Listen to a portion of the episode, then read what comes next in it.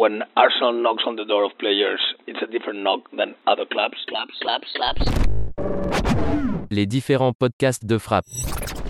Arsenal have been through their mile and a half of pipe like Andy Dufresne in the Shawshank Redemption where you have to see the light at the end of the tunnel. El podcast de golpe diferente. But Arsenal are going through their pipe, like I say. We'll be back. The Different Knock Podcast. Maybe we'll have a good surprise for you. Hello and welcome back to the Different Knock Preview Podcast, the latest spin off from your favourite Arsenal based podcast. Uh, I'm delighted to say I have Windy here from the Extra Inch podcast to talk all things North London Derby. How are you today, mate? Uh, today I'm okay. Um, ahead of a North London derby, however, I will not be okay. I will be a, a gibbering wreck. Uh, I, I, tend to the run up to a North London derby is never a good time for me. I, I just don't want to talk about football. Um, to, to, be fair, you've caught me at a good time. If it was tomorrow or the day after, I would I would not be able to enunciate. I would not be able to articulate. Uh, today, I feel okay. Yeah, I mean, I'm I'm the same as you. I I think you're probably handling it slightly better than me. I'm already a nervous wreck.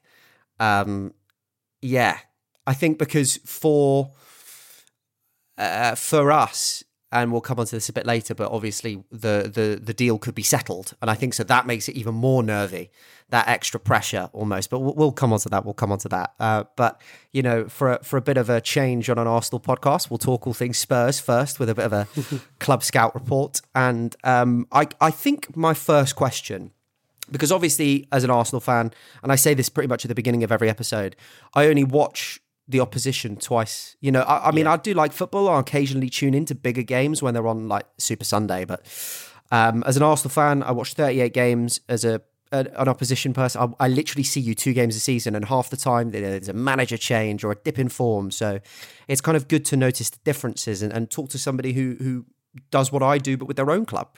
But my first question for you I think, is there's been a massive change with Spurs, uh, and that's the manager. You know, the way that I I described that first North London derby at the beginning of the season was lifeless. You know, it was it was almost lifeless under Nuno. Uh, in terms of you know barely any proactiveness with the ball, the defending as well wasn't this proactive stuff that you've seen from Spurs recently. You know, uh, with Romero stepping out and and making those challenges. It was more like sit in the blocks and and, and hope for the best. So I'm guessing the question is what what are the main differences that you can spot between the two different brands because they're they're both defensively minded but obviously very very different yeah yeah i mean they couldn't really be more different i, I think you're right to say that they are are based on having a defense uh, defense first approach but um, the way they carry out their instructions just absolutely completely different. Um, and I think it's also fair to say that under Conte, it's not like we don't have the ball, and in there are some games where we have the majority of the ball, and and that's not unusual. It's just that he's also very willing, as we saw against Liverpool, to to not have the ball and to play on the counter and to enact a plan to allow us to do that effectively. It felt with Nuno like. Um, and I don't want to be cruel. It's it would be really easy to be cruel about the the period we had under Nuno Espirito Santo because it was miserable and it was. I mean, he was just such a terrible fit, and it was so obvious from the start. It was a really awful appointment, and he seems like a perfectly nice bloke. Um, but there didn't seem to be much of a plan. I mean, honestly, it was sort of, you know, you defend deep. Um, well, not even.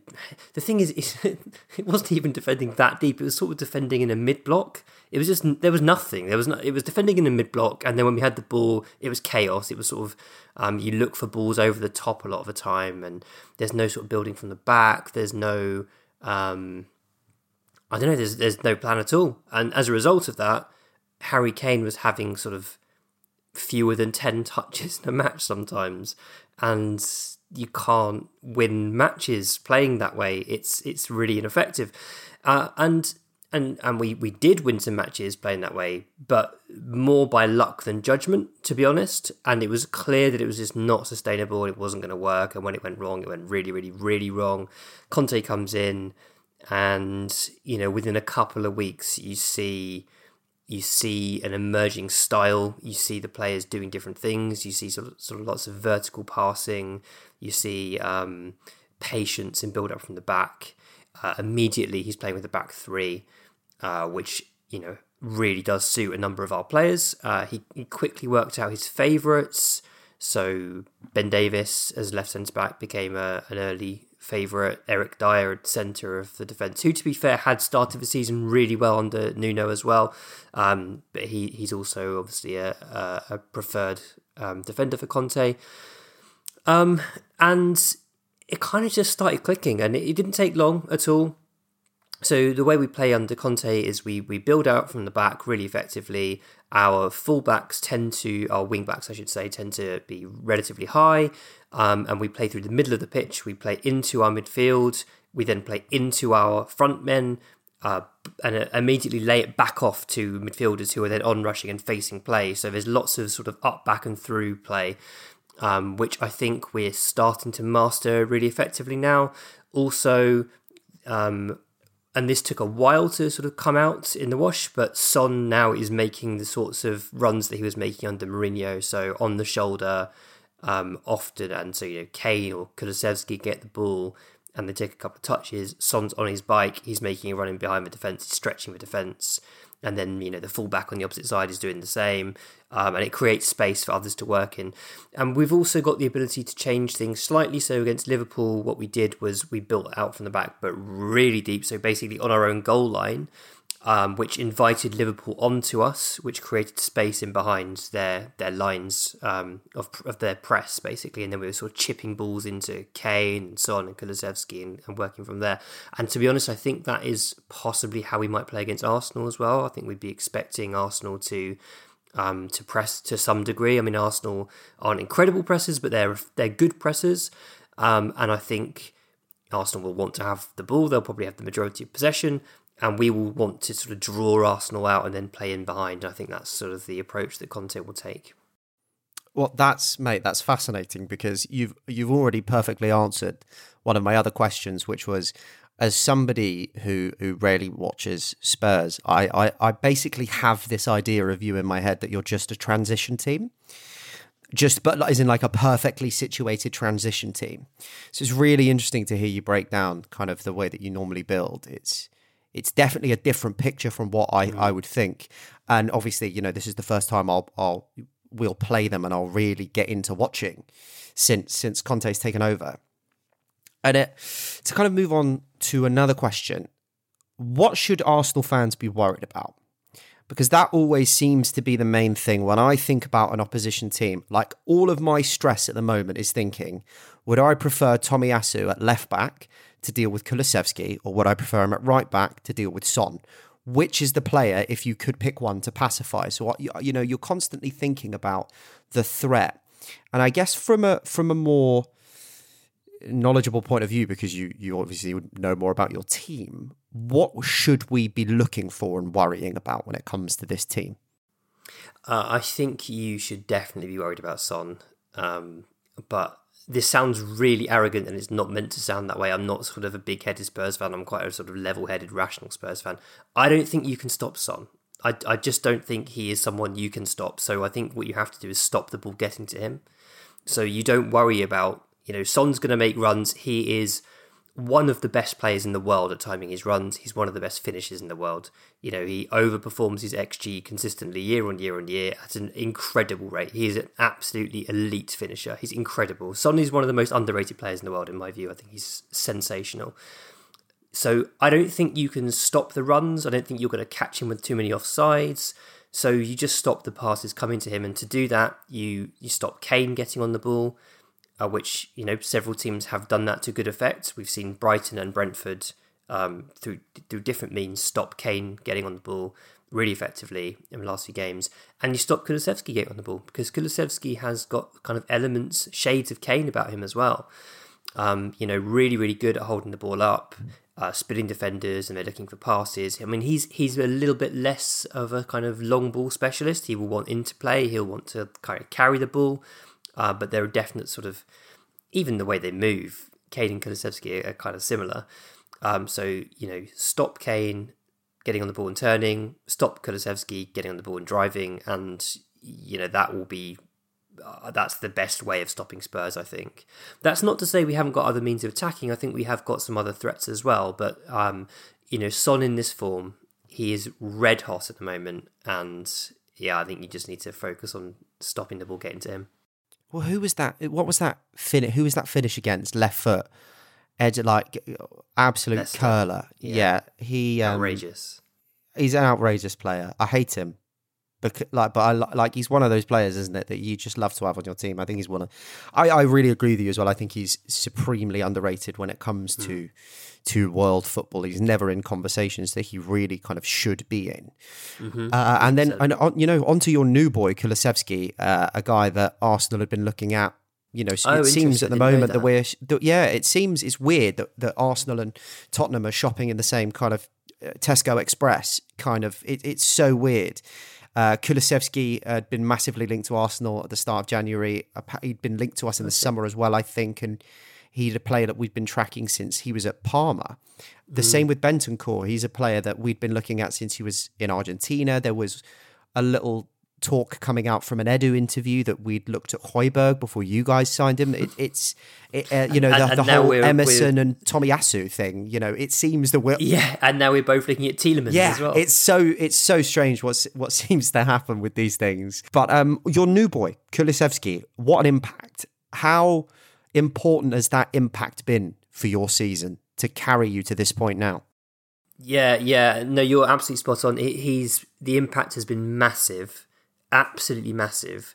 And I think the thing is, um, and this sounds really cruel, but the the biggest thing is he's coming for Lucas, and I, you know, I'm not Lucas's biggest fan. I, I think he is. I think he's um, a really overrated player. He's Uh, Brazilian very Dan fast. James, Brazilian Dan James, Yeah. with respect. But but but Dan James, like, I feel like Dan James is a more sort of.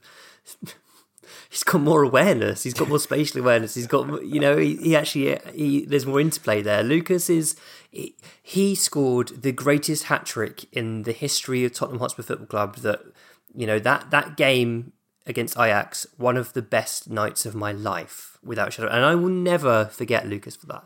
It was incredible. So he'll ever, forever be a cult hero but he's not that great. He's just not a great player. And the difference, the upgrade, especially in this system from Lucas to Kulusevski, is massive. So Kulusevski, in, in um, Conte's system, uh, Kulusevski's role essentially is they he he calls um, the roles that Son and Kulusevski plays. He calls them tens, so they're kind of the inside tens. They they play just behind Kane. Although Son now is making a lot more kind of shoulder runs, so I'd say it's it's developed into a nine point five or whatever. Um, but Kulusevski's role is to come towards the ball when when the ball's on his side. He comes to receive defeat, and you know where Lucas was, he was doing his best. He was doing a, a sort of admirable job at doing that. He couldn't kind of control the ball, turn, or or let back for a teammate um, effectively. It, it was sometimes it would work, sometimes it just bounce off him. Other times he'd get turned, and then you know once he's turned, Lucas just wants to run at defenders, and he doesn't he ignores everything else that's going around him. He just likes to beat players and run really fast towards the goal. That's what Lucas does. Kulusevski is so intelligent for his age. It is uh, you know it's so unusual to see a player of his age, twenty two, who's who's so um, who's got that kind of football IQ, who kind of understands what's going on on the pitch. Uh, he's, the link that he was creating, the, sort of um, teamwork he was showing with Matt Doherty before Doherty got injured was fantastic. It was bringing out the best in Doherty and Kulusevski. Obviously, Doherty's not there anymore, so we've got Emerson Royal, who uh, is is is not quite as good. Bless you. You can see, There's been some performances this season. Yeah, yeah, yeah. I mean, he's he's a fullback playing wing back, and it's really obvious he's a fullback playing wing back. Uh, he had a great game against Liverpool, by the way. He was our man of the match, from in my view, against Liverpool. Um, but even with you, know, you could see Kulusevski, the impact he has on the players around him is is so impressive, and I, I really think. He, maybe maybe he won't be able to sustain this output. You know, he's scored and assisted so many already in such a short space of time. He's just hit the ground running, and maybe that won't continue. Maybe that's kind of a you know he's new to the Premier League. Opposition defenders haven't worked him out yet. and Maybe that will kind of die down a little bit, but even if he doesn't maintain the output, the quality on the ball, the the work rate, the fact that he makes so many pressures from you know the wrong side and manages to get foot in so often, it's so useful to the team. And he's really versatile, so he can play wing back, he can play a more of a central midfield role, he can play up front even, he can play either side on the wing. He's he's a fantastic player, really good signing.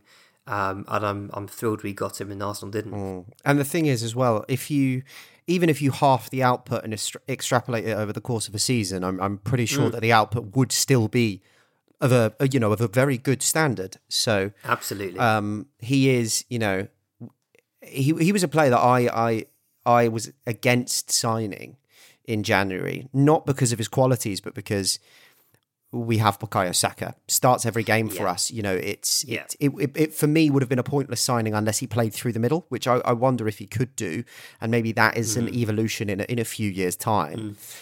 I think so. But yeah. um, uh, yeah, it, it just didn't make sense for, for, for us at the time. But on to centre forwards and your centre forward, who I must say, you know, Arsenal's biggest fan, Harry Kane. Um, two years left on his contract. What do you do with Kane from here? Do you extend? Do you try and extrapolate the maximum value? Because I'm very much of the opinion as a football fan that no player is worth a hundred million pounds. No, like as in you will never, unless you are run by an oil club, extrapolate value from that. Even and even then, you're looking at Jack Grealish, who started something like 20 games this season, who's gone for a hundred million pounds. So if you ever get the the opportunity to make 80, 90 or that level, I'm I'm very much no matter what who the player is, you accept the money because you can you can replace things a lot easier than you think. But two years left on the deal. Um, I've had this conversation with you know my best friend's a Spurs fan, and he, there, there's definitely an argument to be made about from from Kane's point of view of do you want to go and and win possibly slightly bigger honors elsewhere or become a cult hero and a, and a hometown hero? And even if he only wins say an FA Cup or a, a couple of FA Cups and a Carabao Cup do you cement what what's what do you think's uh, you know it's it's the what do you think's more important cementing hometown legacy or legacy as a footballer in general but I wonder what your take is on what what Spurs should do with Kane because even I- I've been thinking he's going to slow down for a long time with the injuries that he's had, but he does seem to be keeping going at quite a good pace. What do you do? Um, so I I was in the minority on our podcast. We are a podcast of three people, and um, my my two co-hosts both were kind of in the sell him for the highest value camp in the summer, and I was keep him at all costs. Um, uh, because because I kind of agree with your point that you can replace players easier than you think you can but I think Harry Kane is an exception to that. I don't think we can come close to replacing Harry Kane. I just don't think we can replace Harry Kane. And, and the thing is, it's not just Harry Kane the player. It's it's Harry Kane with all he's done at Spurs and the history and the fact that he came through our academy. You know, I watched him play for our academy as a 15 year old. Uh, so, you know, from a personal perspective, there's a lot of sort of emotional tie-in, emotional investment there as well. Um, but I just don't think we could replace. I don't think we can replace the goals, and you can replace some of the goals. You can replace some of the assists. You can't replace both. I don't think he's he's turned both, into you- such a hybrid player. Exactly, and and and maybe we try and replace him, and we end up with someone a bit worse. But you know, overall, we we reinvest the money, and it's fine. But I kind of think like we might waste that money. we we might we might buy Emerson Royal level Or players it- with that money. Roberto Soldado with the Gareth Bale Yeah. money. Yeah. Yeah, yeah. I mean, let's be honest. We've not had a great deal of success in buying strikers over the last decade. You know, um, it hasn't gone well in that respect for us. So why would I have any confidence that we would buy a good striker now? I, he's just so brilliant. He is so incredible. And the way he's evolved is actually really helpful in terms of in, his injuries because he's not doing that kind of shoulder running now, so he doesn't necessarily need to have ankles, uh, which is helpful because they're made of crisps. Yeah, I, mate, Um, I, he's- I say his ankles are made of cheese, mate. Literally, Yeah, one slightly hard tackle, it's going through it like brie. It, it honestly. Abs- absolutely, absolutely. So, I mean, I think City signed the wrong player. I think they should have they should have stumped up the cash for Kane instead of Grealish.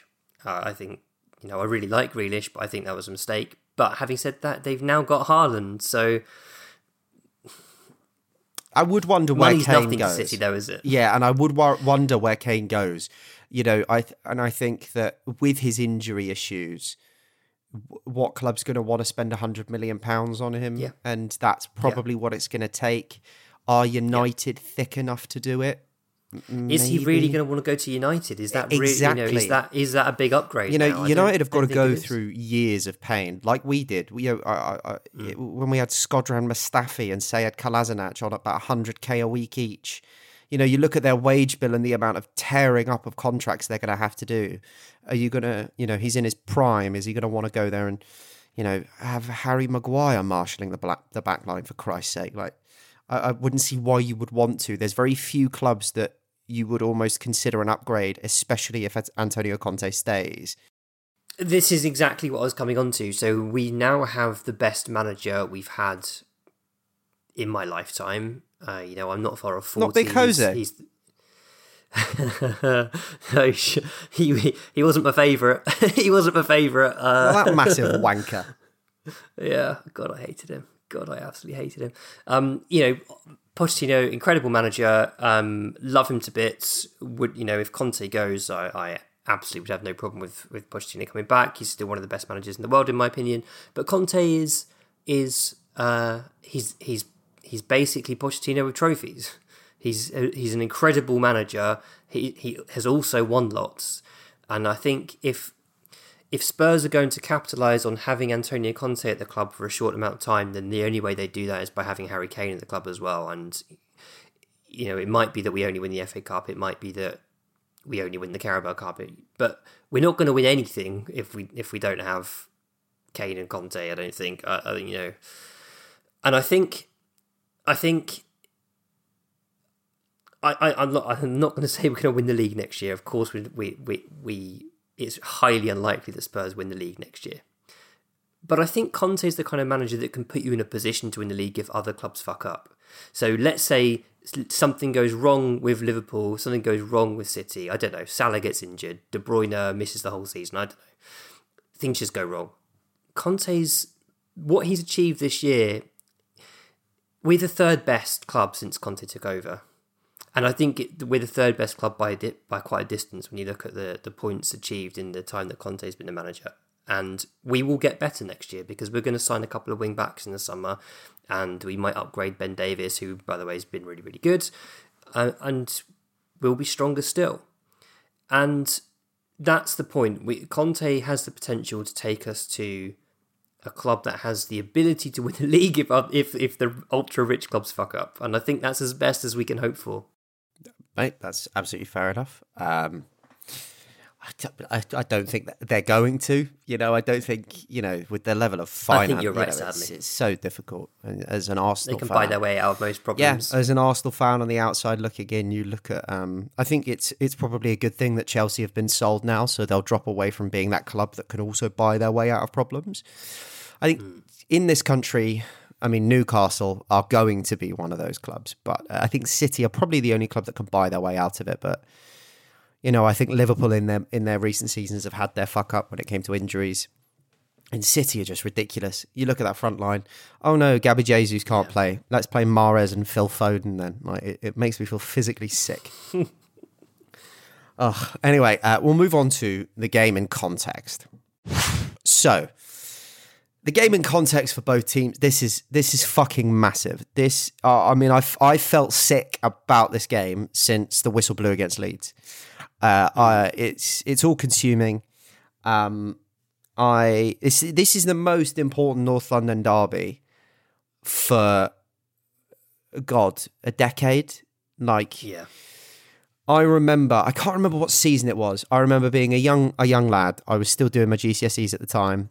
I didn't have Sky Sports, and I was listening to Sky Sports News. And I think if Arsenal won on the final day of the season, we got top four over you. I can't remember what season it was, and we did it. And it's it's the same again. You mm-hmm. know, it's it's it's D Day.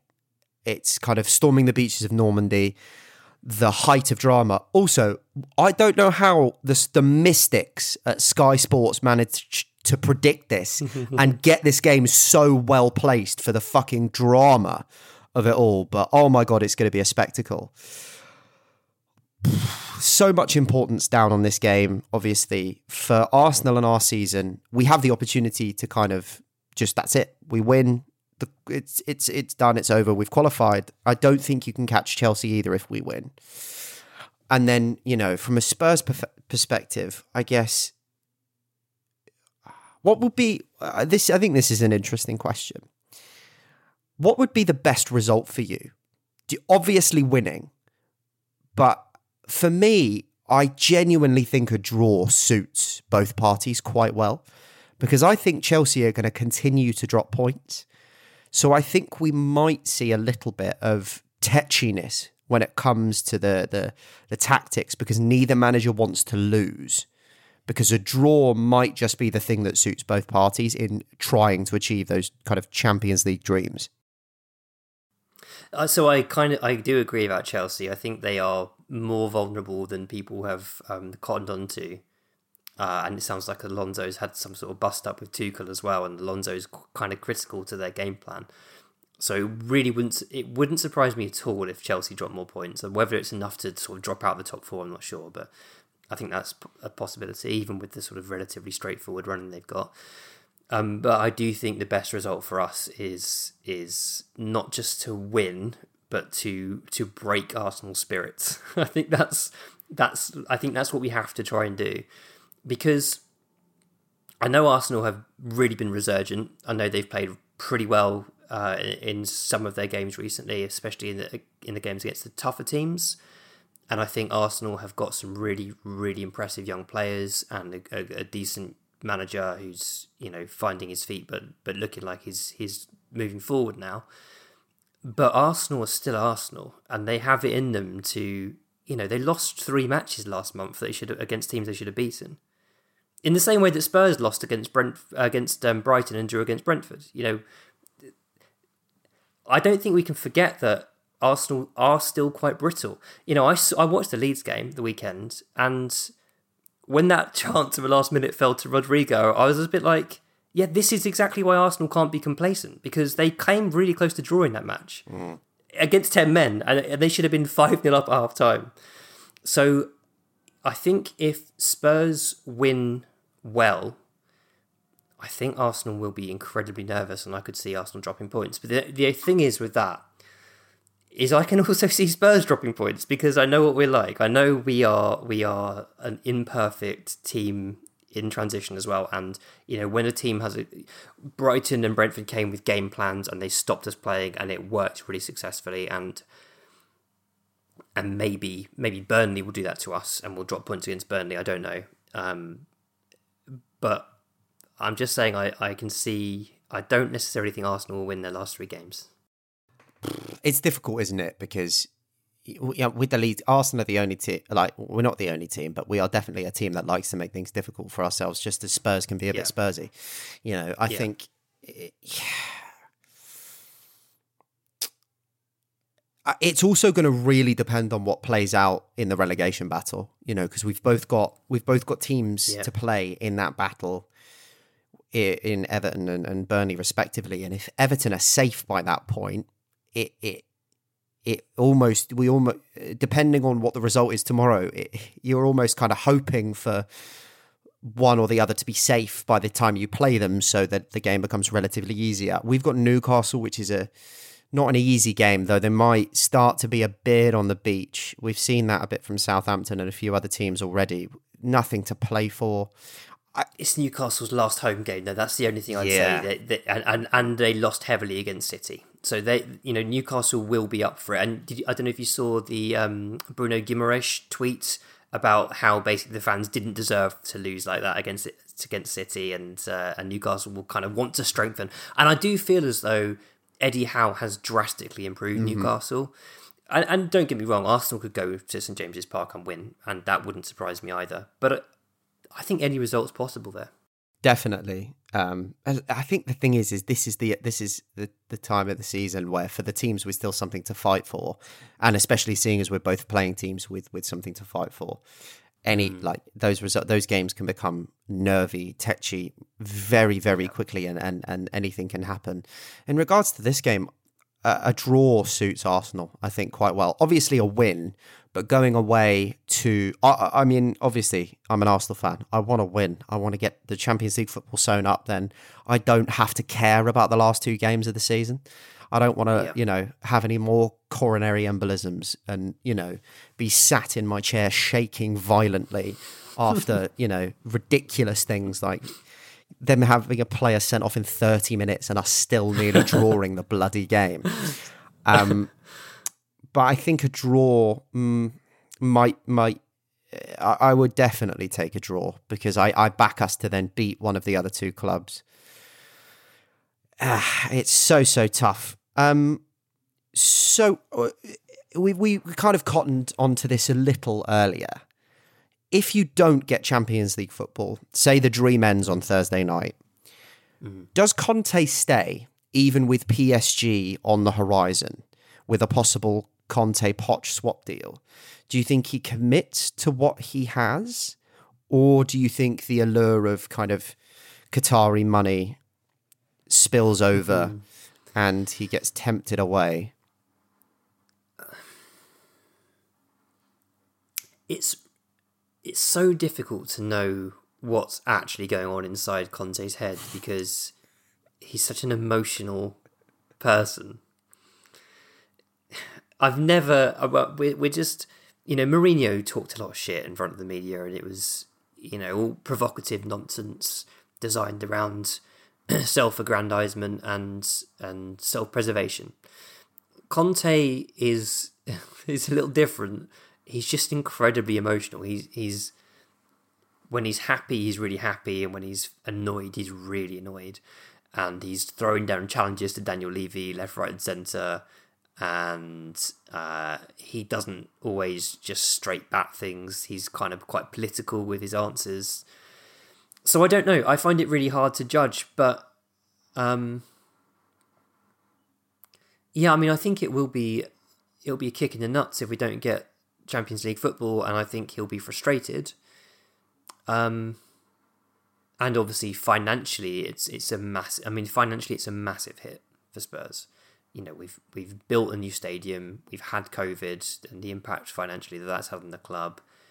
Uh, although the the match day revenue now is is looking really good, and I think we can start to pay bigger wages, which has always been what's held us back.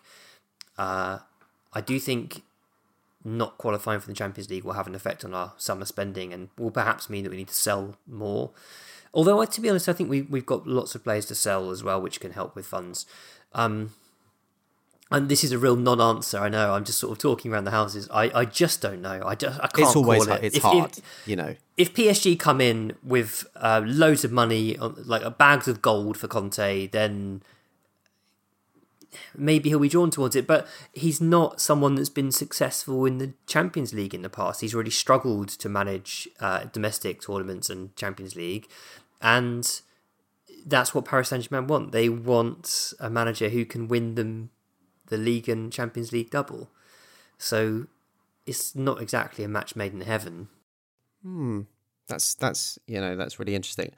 That's also on the on the stadium front and the and the COVID front. That's a really good point. That you know, I th- and I think about it in terms of two very different projects trying to to achieve two very different things right now.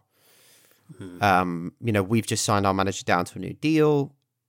Uh, progress for me this season was finishing anywhere sixth and above. You know, uh, and Yeah. uh, getting back into Europe a massive kind of increase in the quality of football being played and looking like we're going in the right direction, which we are.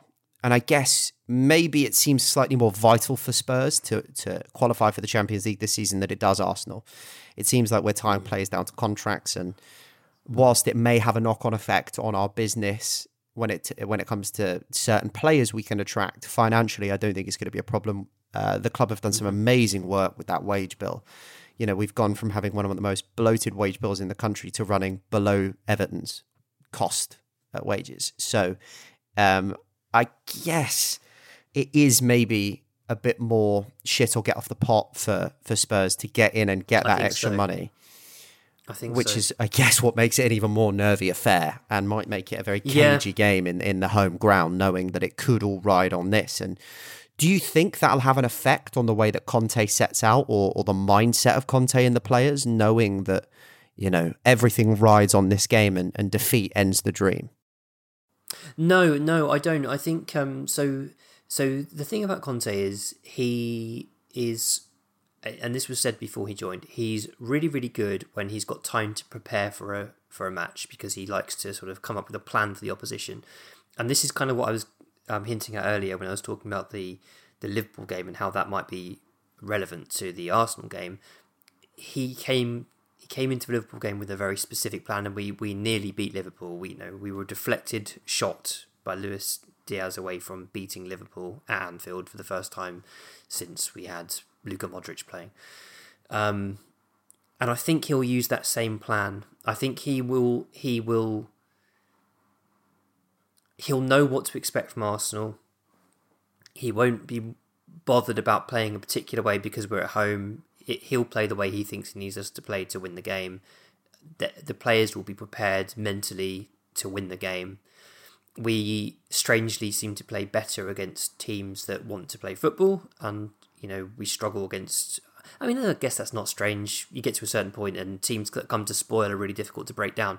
Arsenal aren't going to try and spoil. They're not. Then you know they try and they're a system team. They play their system. They play in their in their style, and and and I, I think, don't think they're going to budge from that. So it's going to be a, a, a really interesting case of which style comes Wins out, on out. top.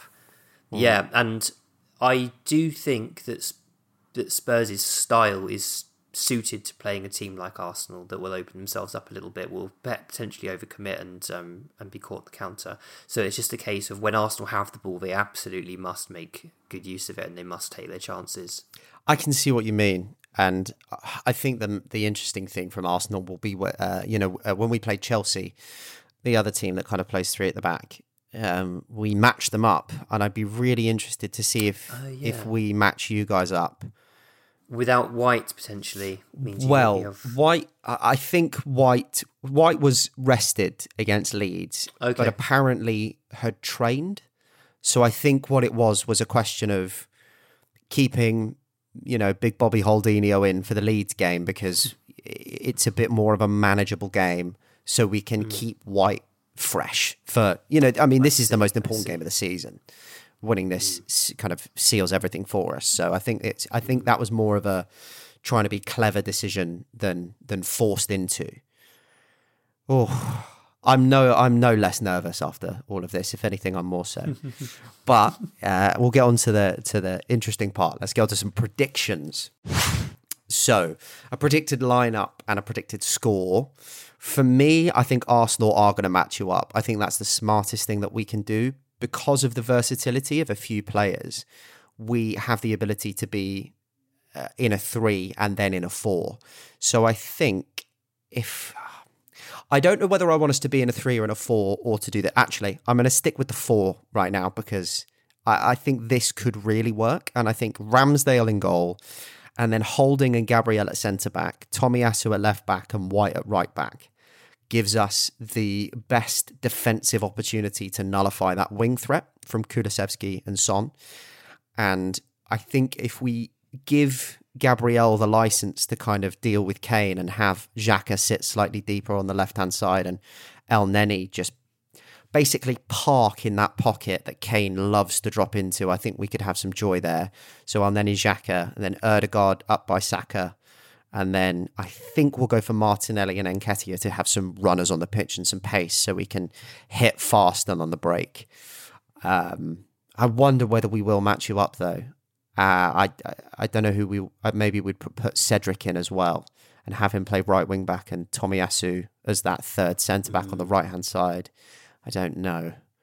Lord knows. Uh, you know, uh, predicted score for me. I think it's going to be a, a draw. I think it's going to be like a one-one. I think that both teams can still qualify for the Champions League if they get that result. And I think it's going to get to 60 minutes and still be a draw. And you'll see that from both teams. You'll see them back off because risking it at that point becomes either you win everything or you lose it all. And with so much on the line for both teams, I think that this this has got for me draw written all over it. Uh, I wonder what you think. Yeah, so I think our lineup is is slightly easier to predict, um, mainly because of injuries. We're kind of a little bit more restricted. So we will have Lloris in goal. We will have a back three of Romero, who I've not even spoken about. I mean, this bloke. I think Romero. The only thing that goes against him is he's missed time from injury. I think that's the only. Th- I think he's been one of the the leagues, and I think that listen, I've I've given my banter to Romero about you know people compare Ben White and Romero. They're completely different defenders. For one, it's it's like comparing, you know, Harry Kane as a centre forward versus you know Wout Weghorst as a centre forward. Yeah. They don't play the same role. They're not asked to do the same things. It's no there's no point comparing. But Romero's definitely been, especially in the time he's been fit, one of the better defenders in the league. And I think the only thing that goes against him is the fact that he's had some injuries, which is a real shame. Yeah. Yeah. Not for me and us, for you guys. Yeah, yeah. I mean, I, so I've, I I feel like I've been really lucky in my lifetime as as a Spurs fan to have seen some fantastic defenders. So, you know, as, as much as we hate him now, Sol Campbell was incredible. I saw Sol Campbell come through as a young player, and then Ledley King, who then you know Ledley King was my favourite ever player for until Harry Kane came along. I absolutely adored Ledley King, what he stood for for the club, and you know the performances he put in in big games. He was um, and the quality he had in the ball, he was unbelievable. And then we had Vertonghen and Alderweireld in their peak years, who, as a partnership, was one of the best defensive partnerships the, the Premier League's ever seen. I mean, they were just magnificent. And I genuinely think Romero is the best of a lot. And I know it's really early to say that. He's only been playing with us for a season and he was injured as part of that. He is unbelievable. It's I'm some I'm like I'm shocked every time I watch him at how good he is because he's not just a defender, he's also a playmaker. He sometimes plays in midfield basically. He makes marauding runs up front. He just pops up all over the pitch. He's a leader. Uh, he sets the tempo. He's so good in possession, it- ridiculously calm in possession. A little bit too calm occasionally, but he's inc- such an incredible footballer, and I love him so much. Um, that's that's enough about Romero. So Romero will play right-sided centre back. Eric Dier will play central central centre back, and he's had a really good season. Ben Davies will play left centre back. He's he's had a really steady season too. Big improvement. Then sort of the weak areas. So Emerson Royal will play right wing back. As I said earlier, he is really a, he's a defensive fullback being asked to play as an attacking wing back. It's tough. It's really tough for him. He will he will leave at the end of the season. I'm sure he'll go on to be a really good defensive fullback at a club that plays a slightly more counter attacking four four two or whatever. Um, he's not the right fit for for three four three. Conte Conte ball. He's he's just not. But you know has has had some good games. And then on the left, Sessegnon, who I think has so much potential, but he's not hit that yet at Spurs. Although he had a really strong game against Liverpool. What Sessegnon tends to do is uh, he he's a real confidence player. So you know he comes out of the team, uh, fights his way back in, plays a really rough first game, looks a bit better in the second game, looks pretty good in the third game, then looks really good, and then gets injured.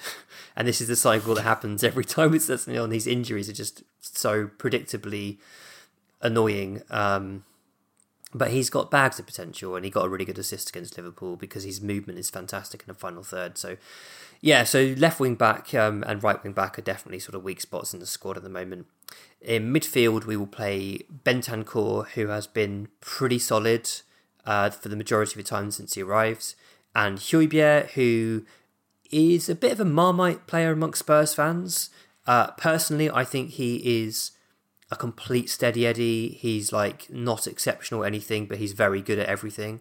Uh, he's like a seven out of ten at most things. Very stable player. um, sort of motivator in the team as well. And then we'll have Son, Kane, and Kulusevski as our front three. Uh, our first sub will be Lucas Moura in about 75 minutes, and our second sub will be Harry Winks in about 80 minutes because that's what Conte does every game. I mean, he'd like to sub the wing backs, uh, but we don't have. no one to sub there's no one to sub them on for. Reguilón Yeah. and Doherty are both out Both injured. injured. Yeah. So it'll be a third. It'll be a third summer with a right wing back incoming. Then Absolutely. I mean, maybe two. It's possible that we'll have to. uh, It, it just depends on on Doherty whether he kind of thinks that of the improvement just before his injury is enough to justify keeping him. I think if we can get like an elite right wing back and a good young right wing back, we should hit that button and do that, and just have Doherty as a as a sort of third choice right and left wing back. oh he, yeah, he's he's covered both sides at points, Yeah. hasn't he? Yeah. Yeah, that'd be an interesting squad option. Well, mate, thank you so much. Uh, I've learned a lot about about Tottenham because I genuinely just thought it was kind of counter attack and, and pray. But um, it's really, really interesting to hear that all broken down. So thank you so much for popping on and chatting to me tonight. It's You're welcome. it's been You're really, welcome. really great. Um, and if uh, people, please feel free to take a moment. Um, plug. I don't know if you you what you yourself use use have a personal Twitter that you want to plug, but feel free to plug that. And obviously, it's um, the Extra Inch podcast that have amazingly come on to talk to us today, and we're very, very grateful. Thank you so much, mate. You're very welcome. I, I don't know if it's kind of worth plugging a Spurs podcast on an Arsenal podcast, but on the off chance that On the off like chance. to, yeah, on the off chance that people will listen post match, I suppose. You know, if you win, people will want to listen to us cry. I'm sure. Um, yeah. uh, so yeah, the Extra Inch podcast. Uh, we are a weekly podcast. Um, we also have a Patreon, which we we produce sort of detailed tactical content behind the paywall. Um, and I also I also behind the paywall I do a sort of uh, more kind of coaching um, podcast with with a, a friend who's a coach and analyst in professional football called Chris Summersell. Uh, that's called Straight Off the Training Ground, and I mean that is of of interest to to anyone who's a football fan or a fan of sort of coaching. Um, uh, and not just a Spurs fan, but it, we're both Spurs fans, so we do talk about Spurs a lot as well. But yeah, uh, that that's us. If you if you fancy giving the pod a listen post North London derby, Got to do it. Got to do it, especially depending on result. Uh, yeah, thank you so much, mate, and thank you to all of you for listening and making it this far. Keep it diff knock, and we will see you later. Peace. Thank you so much for listening to the Different Knock podcast. Please hit subscribe or follow on whatever platform you're using. If you'd like to support the show, you can find us on Patreon and buymeacoffee.com, find us on Twitter at diffknock, and visit our website, thedifferentknock.com. Thanks.